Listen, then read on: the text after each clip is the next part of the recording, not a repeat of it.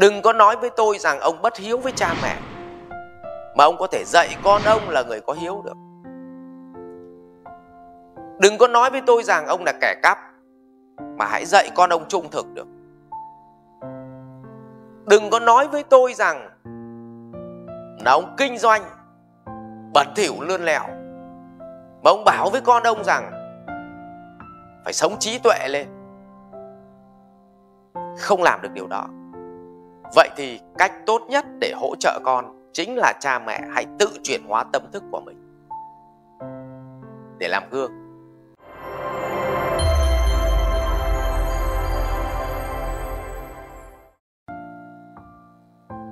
Anh đức có đặt câu hỏi, thầy ơi, con may mắn biết đến phật pháp nhiều năm và đã ứng dụng lời dạy của phật vào cuộc sống và con muốn lan tỏa điều đó cho con trai của con để bé có một tư duy đúng và sống có ý nghĩa. Bé hiện đang học lớp 8, con xin thầy lời khuyên để giúp con của con ạ. À. Cảm ơn thầy. Chúc thầy buổi tối an lạc. Vâng ạ. À. Thưa với anh chị rằng là thứ nhất cũng giống như câu hỏi đầu tiên đấy là lý do một đứa con nó đến nhà mình và nó đầu thai nó trở thành con mình thì một là nó đến vì đồng thanh tương ứng, đồng khí tương cầu, tức là tâm thức của nó ở cùng vòng tâm thức của mình ví dụ bố mà tham lam thì thường đứa con ờ, cũng tham lam cho nên người ta mới bảo lấy vợ kén tông, lấy chồng kén giống thường thì bố mà ở vòng mà gì ạ à? trí tuệ, thì con cái thường là ở vòng trí tuệ thường thôi nhá, chứ không phải là là hết vậy thì cũng có những đứa con đến với nhà mình nó ở vòng tâm thức lệch mình. Hoặc nó đến để nó báo oán, hoặc nó đến để nó trả ơn. Đấy, thưa anh đức như vậy. Vậy thì có nghĩa là con mình sinh ra chưa chắc đã cùng vực tâm thức với mình. Nhưng nếu mình ở vòng tâm thức bên trong, thì con nó có cộng nghiệp tốt, tức là nó ảnh hưởng tâm thức của mình. Nhưng nếu con nó ở vòng tâm thức bên trong mà cha mẹ ở tâm thức bên ngoài thì có nghĩa là con nó bị ảnh hưởng xấu, tức là nó cộng nghiệp cái nghiệp xấu của mình vào và nó bị ảnh hưởng. Vậy thì ở đây, để hiểu về nghiệp của một đứa trẻ nó diễn biến như thế nào, thì thưa với anh Đức là thường đứa trẻ sinh ra thì từ 1 đến 13 từ 1 tuổi đến 13 tuổi, là đứa trẻ nó sống hoàn toàn bằng tâm thức của cha mẹ. Bởi vì nó không có cái quyền gì cả. Cha mẹ áp đặt nó thế nào, nó phải chịu thế. Và nó không được sống với tâm thức của nó. Và nó sống với tâm thức của cha mẹ. Ví dụ cha mẹ nguyên tắc, thì đứa trẻ bắt buộc phải nguyên tắc vì phá bệnh là bị ăn đòn. Nhưng nếu cha mẹ mà gì ạ, thuộc cái nhóm người mà vô độ, thì đứa con cũng rất dễ bị nhiễm cái thói hư vô độ nếu cha mẹ ở vòng trí tuệ thì đứa con có cơ hội được tiếp nhận những cái trí tuệ từ sớm. Vậy thì từ 1 đến 13 tuổi đứa trẻ sống đúng cái tâm thức của cha mẹ. Xong tiếp tục từ 14 cho đến 20 năm mình gọi là 24 đấy. Thì à, nên 1, 13, 25, 37 đấy đấy thì 14 cho đến 20 năm tuổi thì đứa trẻ bắt đầu lờ mờ quay về đúng tâm thức của nó. Chính vì vậy, giai đoạn này có những đứa trẻ nó chuyển đổi khác thường, nó trở thành một con người con người hoàn toàn ngoan ngoãn và biến đổi. Cha mẹ ở tầng nào? Ở tầng tít ở tầng ngoài nhưng mà bỗng nhiên nó trở thành một người cực kỳ tử tế và chỉnh chu. Nhưng cũng có những đứa trẻ cha mẹ rèn luyện đến 13 tuổi cực kỳ chỉnh chu và tử tế nhưng đến năm 17, 18 tuổi nó vào đại học hoặc là vào cấp 3 một phát. Nó hiện nguyên hình là thằng mất dạy.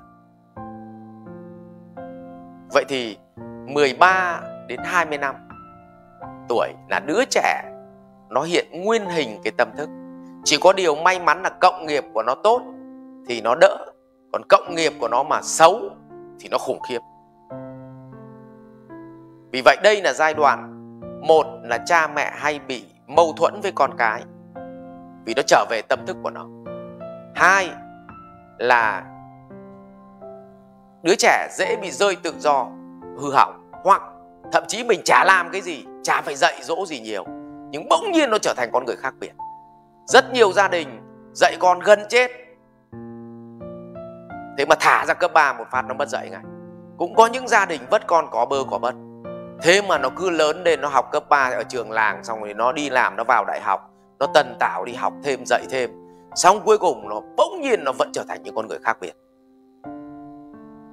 Và ngoài 20 năm tuổi thì bắt đầu chính thức nó được sống vòng tâm thức của nó. Như vậy thì vai trò của cha mẹ ở đâu thì xin thưa với anh Đức. Việc đầu tiên mình phải là tấm gương. Mình là tấm gương đã. Vì vậy mình phải chuyển hóa tâm thức của chính mình thì mình tạo ra cộng nghiệp tốt cho con. Còn mình không có phương pháp dạy nào tốt hơn là chính mình phải làm gương. Đừng có nói với tôi rằng ông bất hiếu với cha mẹ, mà ông có thể dạy con ông là người có hiếu được. Đừng có nói với tôi rằng ông là kẻ cắp, mà hãy dạy con ông trung thực được.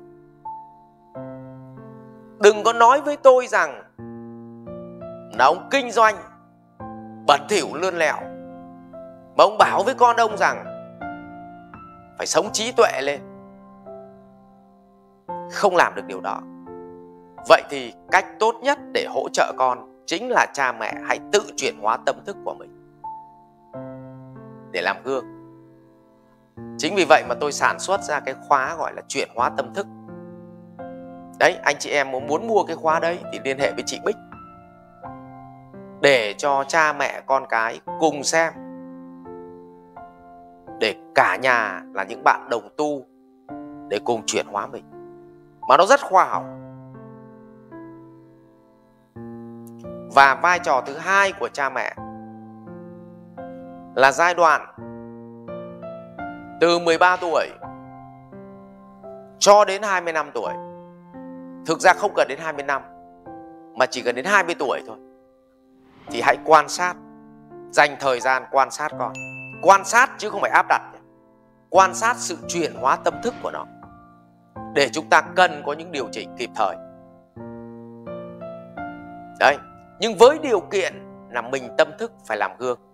Cho nên cha mẹ cần 6 yếu tố một là làm gương hai là chấp nhận cái tâm thức của con mình bởi vì nếu nó đến để nó báo oán thì nó ở vòng ngoài thì thôi, mình chấp nhận. Nó như một cái nghiệp lực mà mình phải trả.